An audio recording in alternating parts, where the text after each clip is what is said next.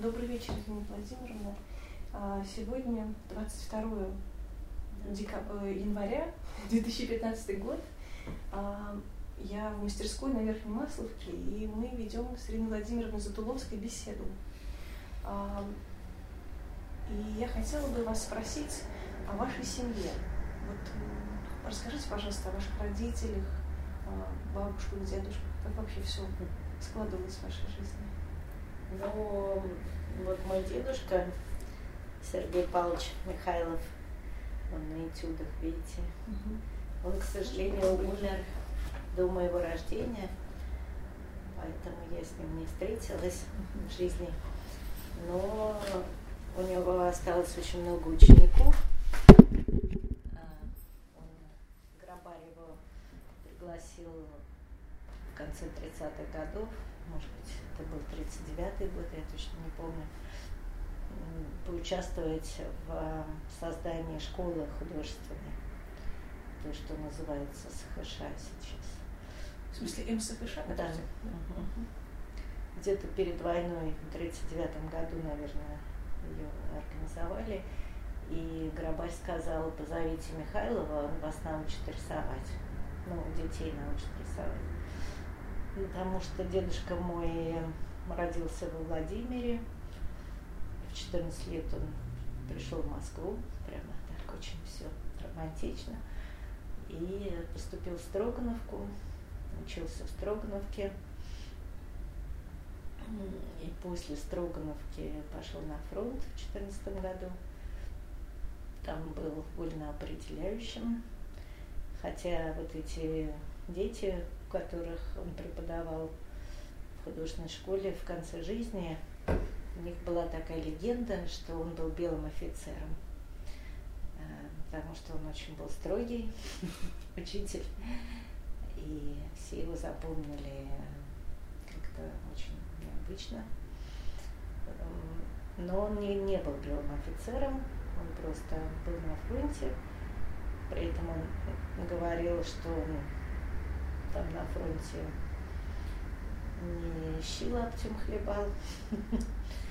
Ну, как-то была какая-то привилегированность, видимо, то, что он закончил Строгановку, но там он очень сильно заболел, болел тифом, и после этой болезни он очень был такой э, нервный, я вот даже недавно встретилась с Эриком Булатовым, и он стал его вспоминать. Они все у него учились, и Кабаков, и Булатов, и Коржев, и все-все-все наши художники учились у него. И поскольку я его не застала в жизни, не помню его в детстве, то, конечно, мне всегда интересно, э, что люди вспоминают.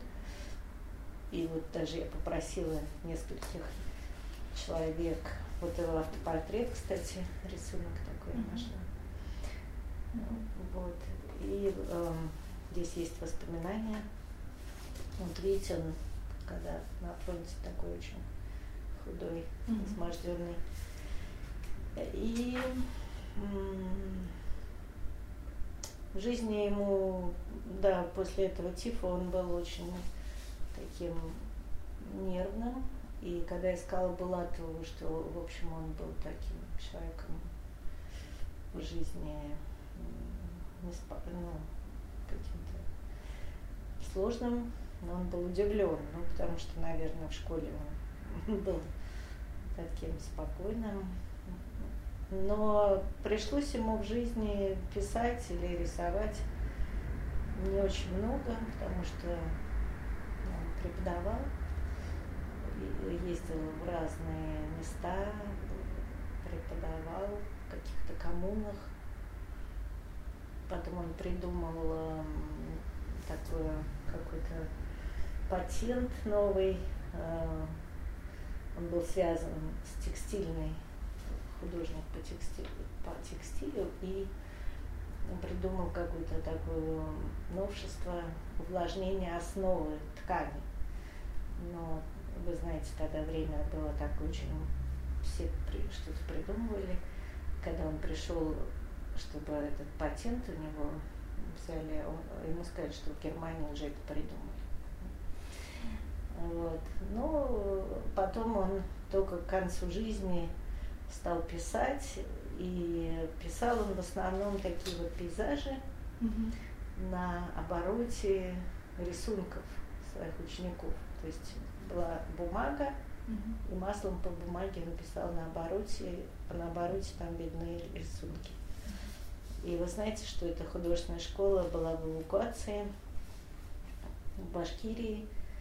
И там он, в общем, видимо, у него там было время, и он писал такие пейзажи, угу. которые мне очень нравятся. Они очень маленькие, небольшие. Когда он приехал после войны в Москву, он пытался вставляться, но и никогда ни на одну выставку его не взяли. Mm-hmm. То есть он, в общем,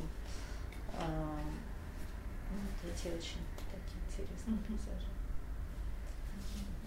В общем, он а, провел свою жизнь в каких-то проектах, рисовал какой-то домик, который он купит, когда он получит премию,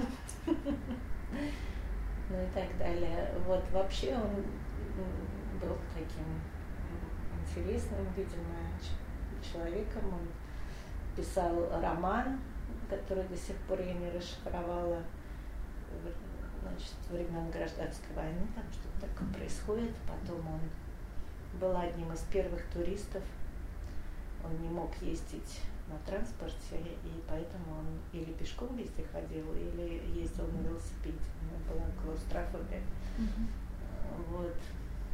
И вот он себе придумывал какие-то маршруты, ездил куда-то очень далеко, и тогда это было еще не так, как сейчас, достаточно редко. На мою маму он не обращал внимания, в смысле ее художества, она была в школе отличница хотела поступать в 41 году, когда закончила школу 21 июня на физмат в университет. Но так получилось, что война, и она уехала с ним, как член семьи, в эвакуацию. А там было делать нечего, и пришлось ей начать рисовать. Вот она начала с таких натюрмортов. Потом приехала в Москву и поступила в Суриковский институт. Это вот прям ее первые натюрморты? Ну, это уже не первый, это уже 45-й, 46-й год. Угу. Вот, но мне кажется, они очень интересные. Да, они такие очень уже зрелые, я просто когда подумала, что это только с этого начала.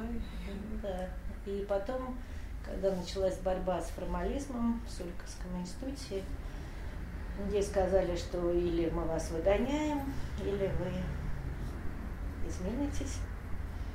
И она изменилась.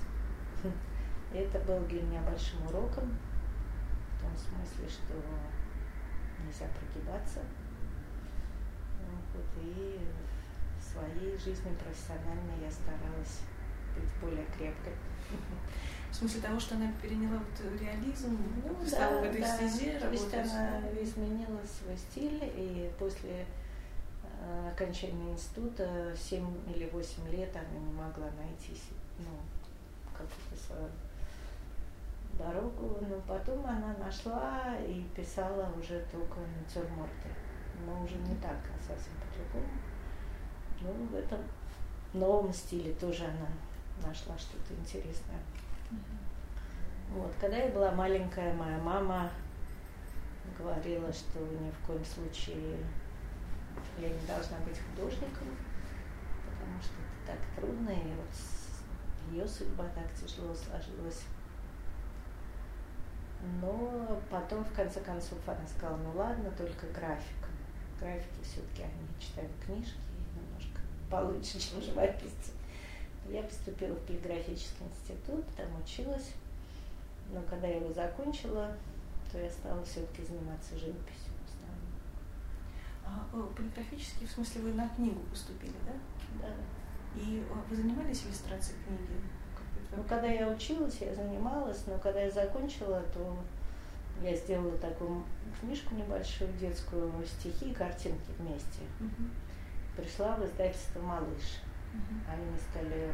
У нас разные редакции литературные и художественные. Мы не можем взять вашу книжку, потому что там вместе рисунки и стихи. Ну, я поняла, что бесполезно заниматься книгой на родине и не пыталась.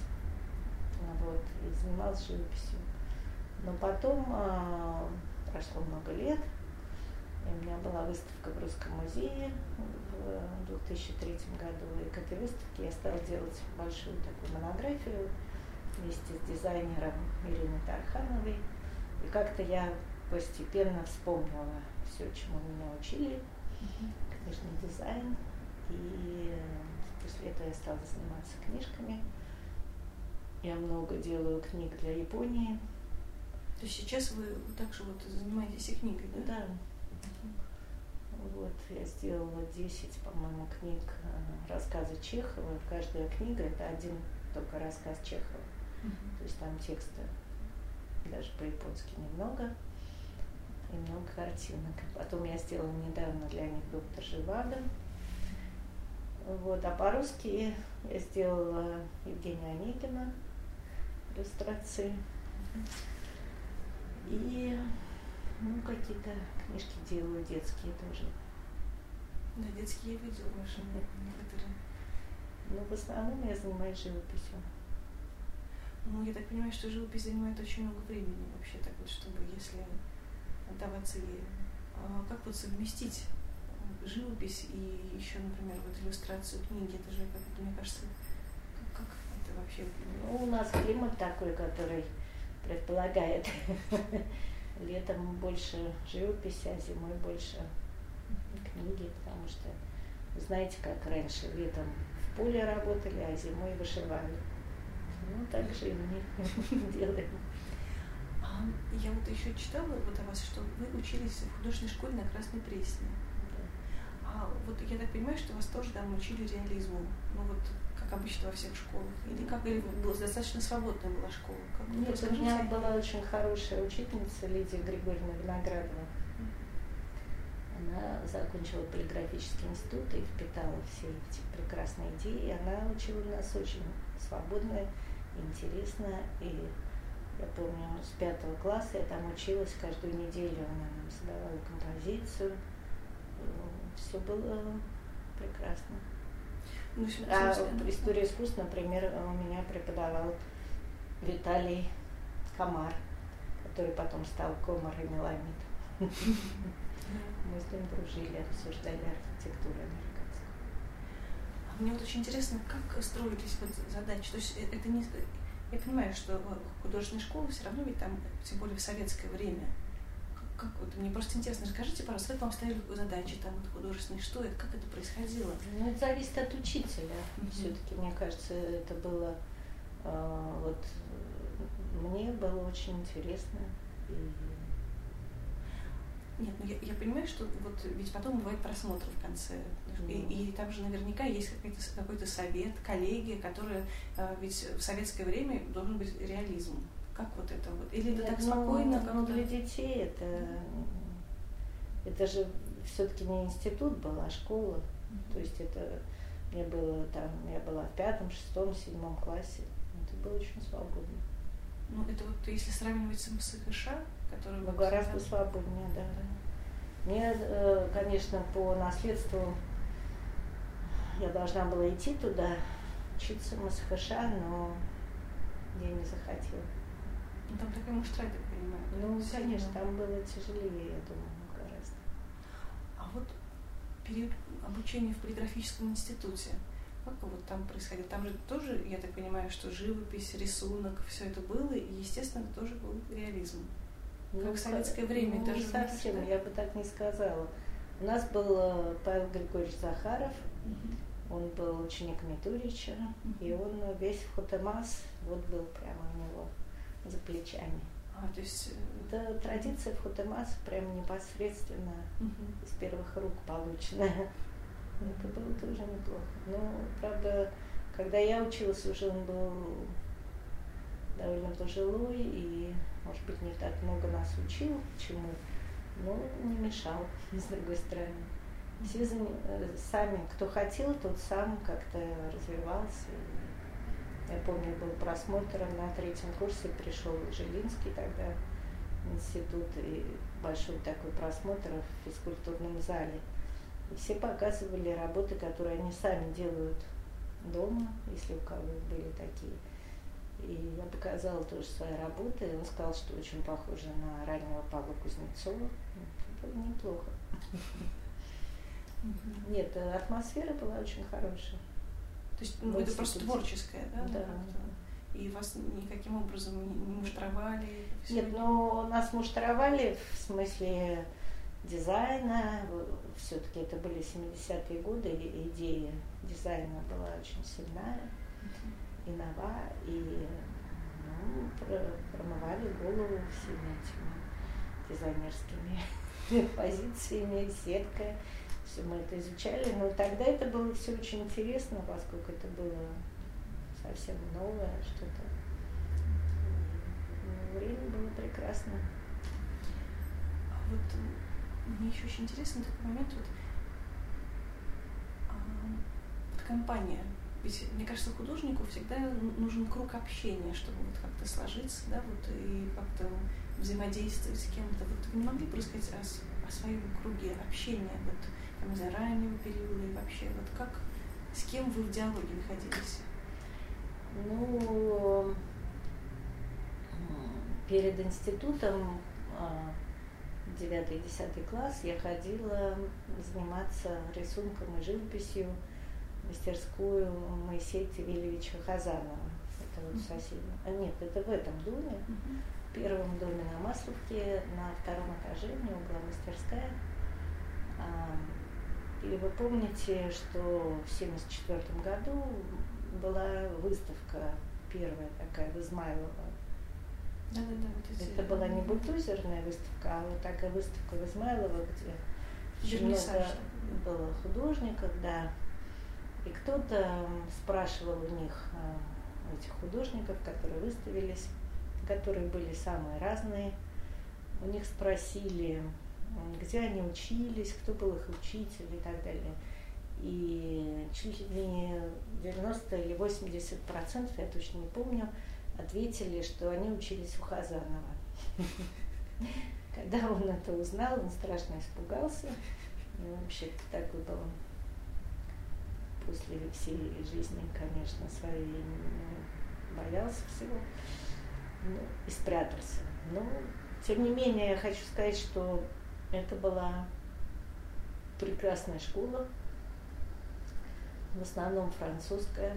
Он нам показывал э, такие книжки, сутин, много французов. И учил непосредственно, ну, он дружил с Фальком, в общем, это можно сказать, что это и фальковская школа. И учил нас э, вот такой французской линии. И эти несколько лет очень мне много дали. Ну и как-то я общалась с теми людьми, с кем я вместе училась у Казанова. Некоторые из них поступили потом в институт географический, некоторые нет. Ну, в институте ведь, вы понимаете, всегда бывает такая замкнутая какая-то атмосфера, и там свои любимчики, свои какие-то главные люди бывают всегда. Чаще всего потом, когда наступает жизнь, то они не как бы продолжают свою линию. Я не знаю, с чем это связано, но такое правило, что люди, которые хорошо учатся и успешные, и которых любят а, в институте, потом они как-то не находят себя. Я не знаю, почему это так, но, может быть, в институте есть все-таки довольно жесткие задания, да, постановка. Я видела очень многих людей, которые заканчивали институт и опять начинали себе ставить постановки. То есть у них вот ограниченное а, поле. То есть начинает человек видеть мир через постановку. Ну да, может быть, как-то вот тот, кто в учебе преуспеет, это не всегда так. Потому что были и другие примеры. Но бывает, ну вот те, кто у нас были такими отличниками, они потом никак себя не проявили. Ну, мне так кажется. А у меня была такая роль очень скромная институте. Как-то я, ну, не знаю, и потом, вот, э, когда я закончила институт, я стала работать для себя. И мне казалось, что главная какая-то моя линия или идея, это заключается в том, чтобы не форсировать, понимаете, потому что я, конечно, вокруг что-то такое бушевало, и был, всегда существует соблазн начать в этом бушевании участвовать. Я помню, был фотореализм сначала, я как-то никак на него не, не польстилась, потом еще что-то, еще что-то, потом а, видео началось, вот все мне великие мира сего какие-то кураторы э, говорили, что ты ерундой какой-то занимаешься, занимайся видео, там, или делай это, или делай это. Но это всегда очень сложная конструкция, да. То есть, с одной стороны, молодой человек, он хочет вместе с жизнью как-то двигаться, да. А с другой стороны, мне кажется, важно сохранить и свое внутреннее ощущение. Ну вот я пыталась свое внутреннее ощущение сохранять. Ну, В смысле того, что вообще познать себя, вот как услышать себя, как, как кто ты есть, и это сохранить. Ну да. Но для этого, конечно, нужно пройти длинную такую дорогу, но обычно процесс бывает такой, что человек сначала учится, что очень полезно. Я вам рассказала, что я училась у нескольких педагогов разных. А потом он забывает, ну не то чтобы забывает, но пытается изжить то, что, чему его. Мгм. Потому что обычно учат все-таки довольно-таки определенно, да, вот делай так, не делай так.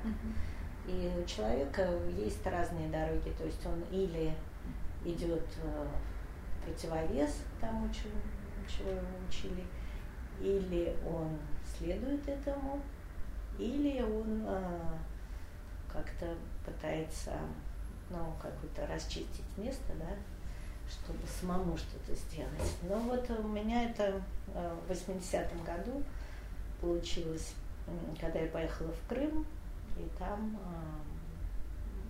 как-то стала по-новому писать. Мгм. То есть не так, как меня учили, а так вот как как-то ну, нашла, можно сказать, свой язык. То есть это получился как-то вот просто Перелом такой, перелом, да. да. Мгм.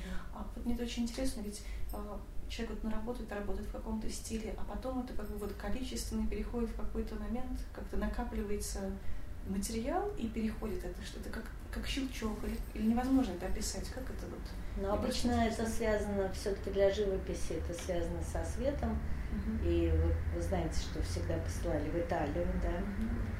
Ну и для нас это было тогда невозможно, но для нас вот был Крым такой же, там очень много света, и свет совсем другой. И я думаю, что это было главное, что вот Мгм. это ощущение света, оно какое-то дало мне свободу, и я стала по-другому писать.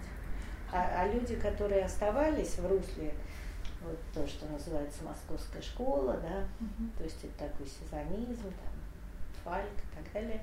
Это все очень здорово и прекрасно, но просто ну, не обязательно это все повторять.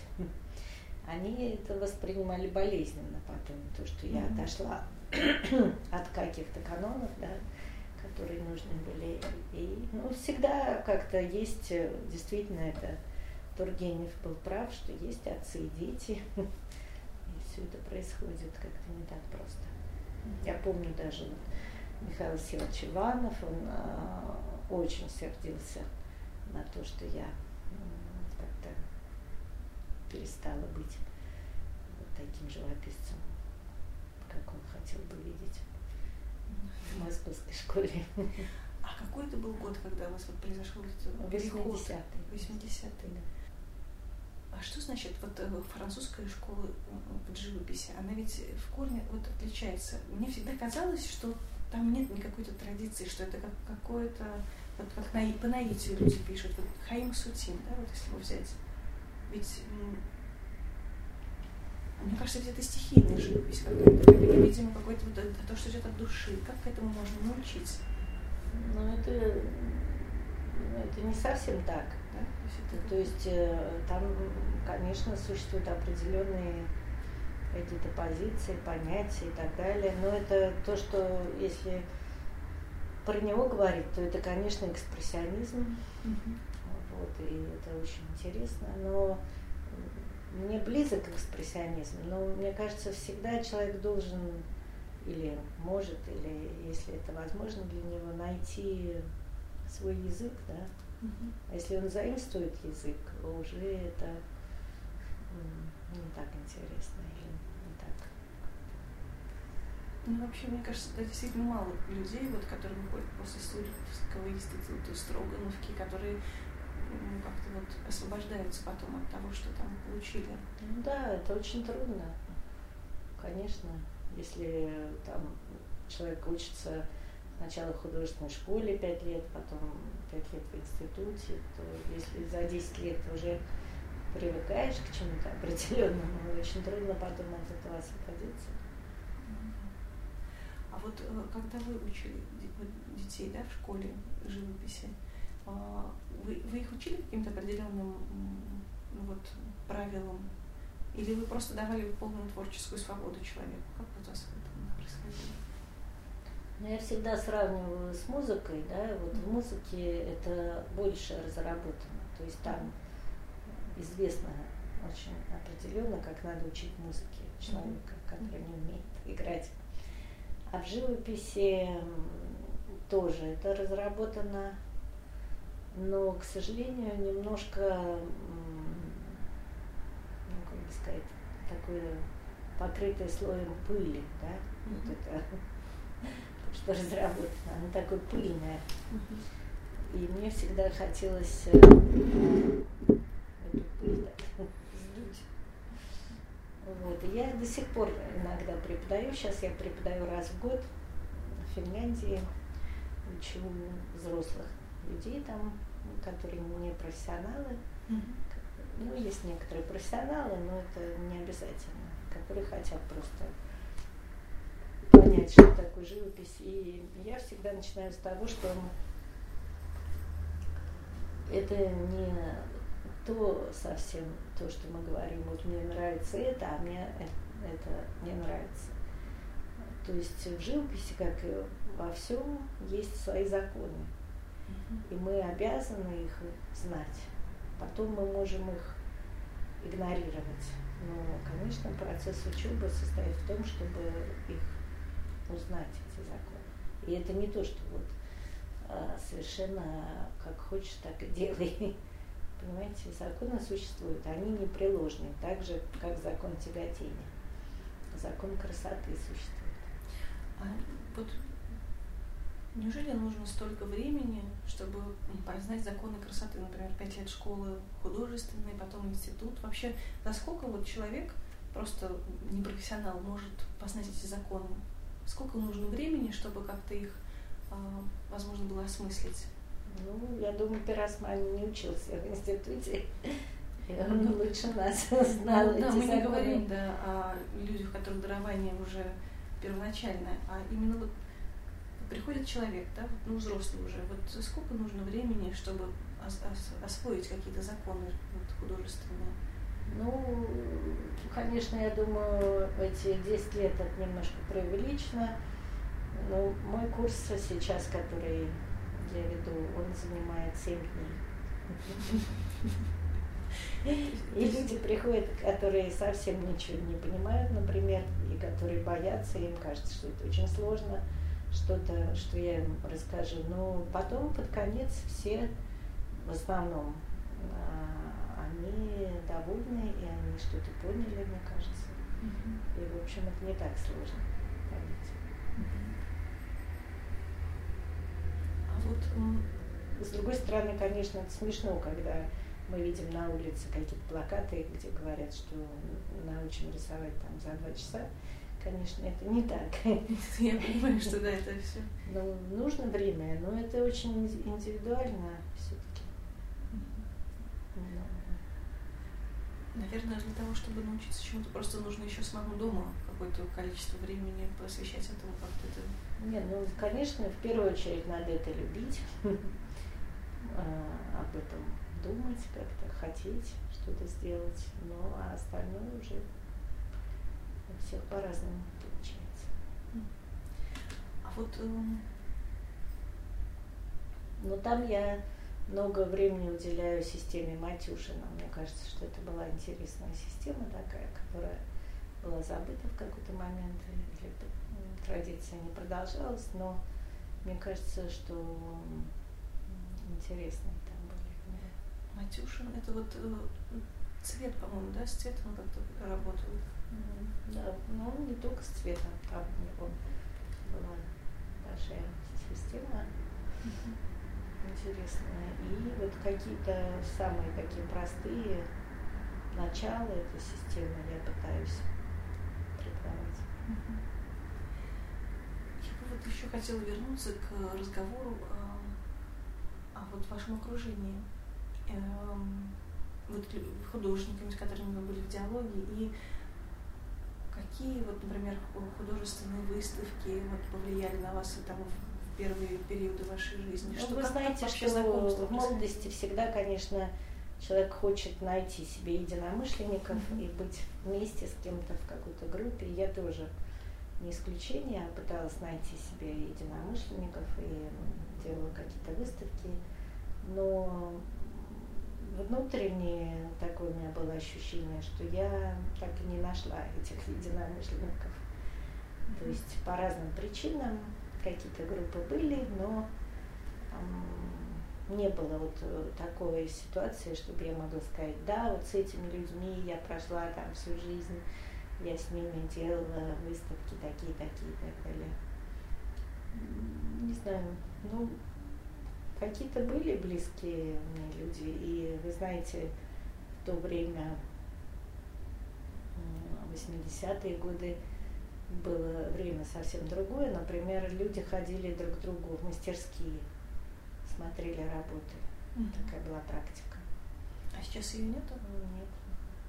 То есть можно было пригласить друга, который бы пришел и как-то... Ну, даже не обязательно было приглашать, это было естественно. Да, вот э, ко мне, например, приходил Сева Некрасов, такой поэт, который водил, он был большой энтузиаст, он водил людей по разным мастерским, то, что он все это видел, может быть, на выставке одну работу или две. Ему хотелось познакомиться с кем-то. И вот это было тогда очень просто.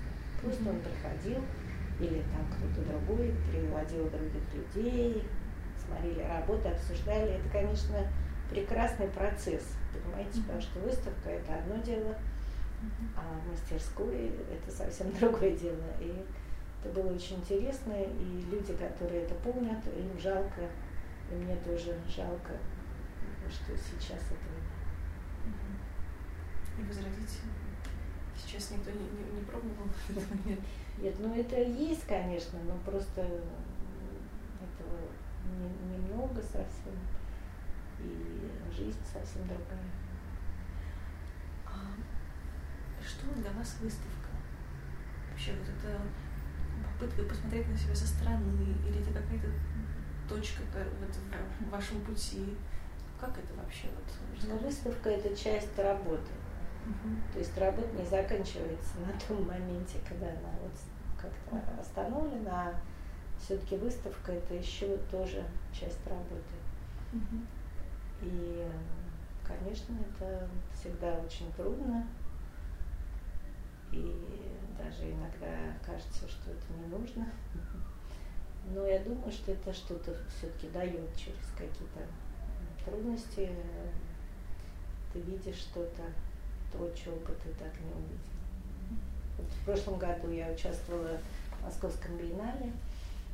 Там манежи, ну, представляете, огромный манеж. И вдруг э, я пришла, и мне показали то место, огромная такая вот стена, которую для меня построили, покрасили ее специально в серый цвет какой-то прекрасный. И я подумала, у меня такой стены никогда в жизни не было.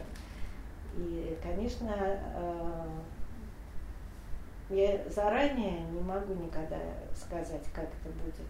Mm-hmm. То есть она, он процесс идет прямо вот до самого момент, когда на стене. Да, да и, и здесь тоже вот в самый последний момент у меня родилась, ну так примерно я знала, что это будет, но идеи не было. Mm-hmm. И вот э, в последний только момент я, когда путешествовала перед этой выставкой, очень далеко куда-то ехала, и там была масса всяких приключений, я была на Байкале, что-то смотрела, и вы знаете, вот когда читаешь книжку, и вдруг какая-то идея возникает, совсем другая, не связанная с этим текстом. Также и здесь, в этом путешествии, вдруг у меня возникла идея то, что, того, что я хочу там увидеть. И вдруг я поняла, что я хочу эти свои работы, которые совсем были не связаны между собой.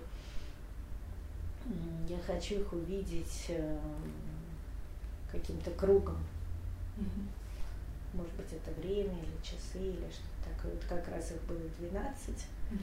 Они э, таким неявным кругом каким-то э, там повисли.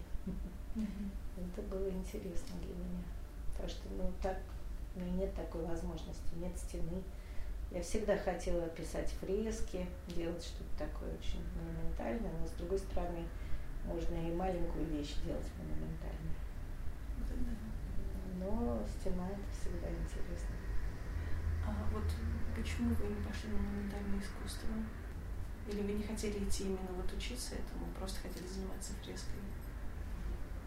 Ну, не сразу же понятно, что хочешь делать постепенно. Но мне интересно всегда менять техники. Я много, много разных техник э, пробовала. Занималась керамикой в Голландии, занималась э, какой-то такой странной вышивкой на Сицилии, которая там осталась смысле, вы э, смотрели какие-то образцы там, или, или это то, что приходило вам? Вот... Э? Нет, это такое свободное, совсем не связанное ни с какой mm-hmm. традицией. Потом, а, вот я была в Японии, там совершенно неожиданно для себя сделала роспись а, на доме для престарелых. В смысле, а, у вас родилась идея, вы ее предложили, и она осуществилась? Да, да, я прямо, они мне позволили делать все, что я хочу, и прямо я взяла большую лестницу и сделала а, роспись фасада. Маслом или как? Маслом. Интересно. А где можно увидеть? Нигде. Иногда я думаю, что надо все это собрать как-то, но вы знаете, что всегда как-то все сложно, и нужно профессиональную съемку какую-то. Но где-то все есть, но,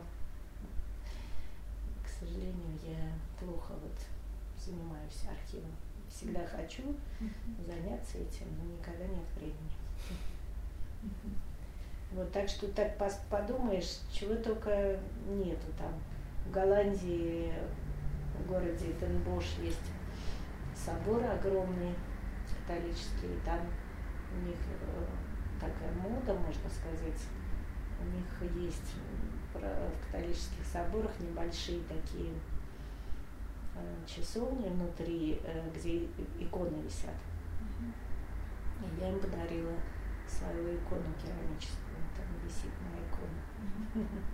Представляете, как интересно, жизнь вдруг так повернулась, никто об этом не думал, мы думали, что мы всегда тут будем сидеть заперти, а вдруг нас открыли, мы выпорхнули, как птички, куда-то полетели. Вот первая моя выставка персональная была в Лондоне в 89 году. Это было, конечно, очень интересно. Я никогда не думала, что у меня будет выставка, тем более в Лондоне.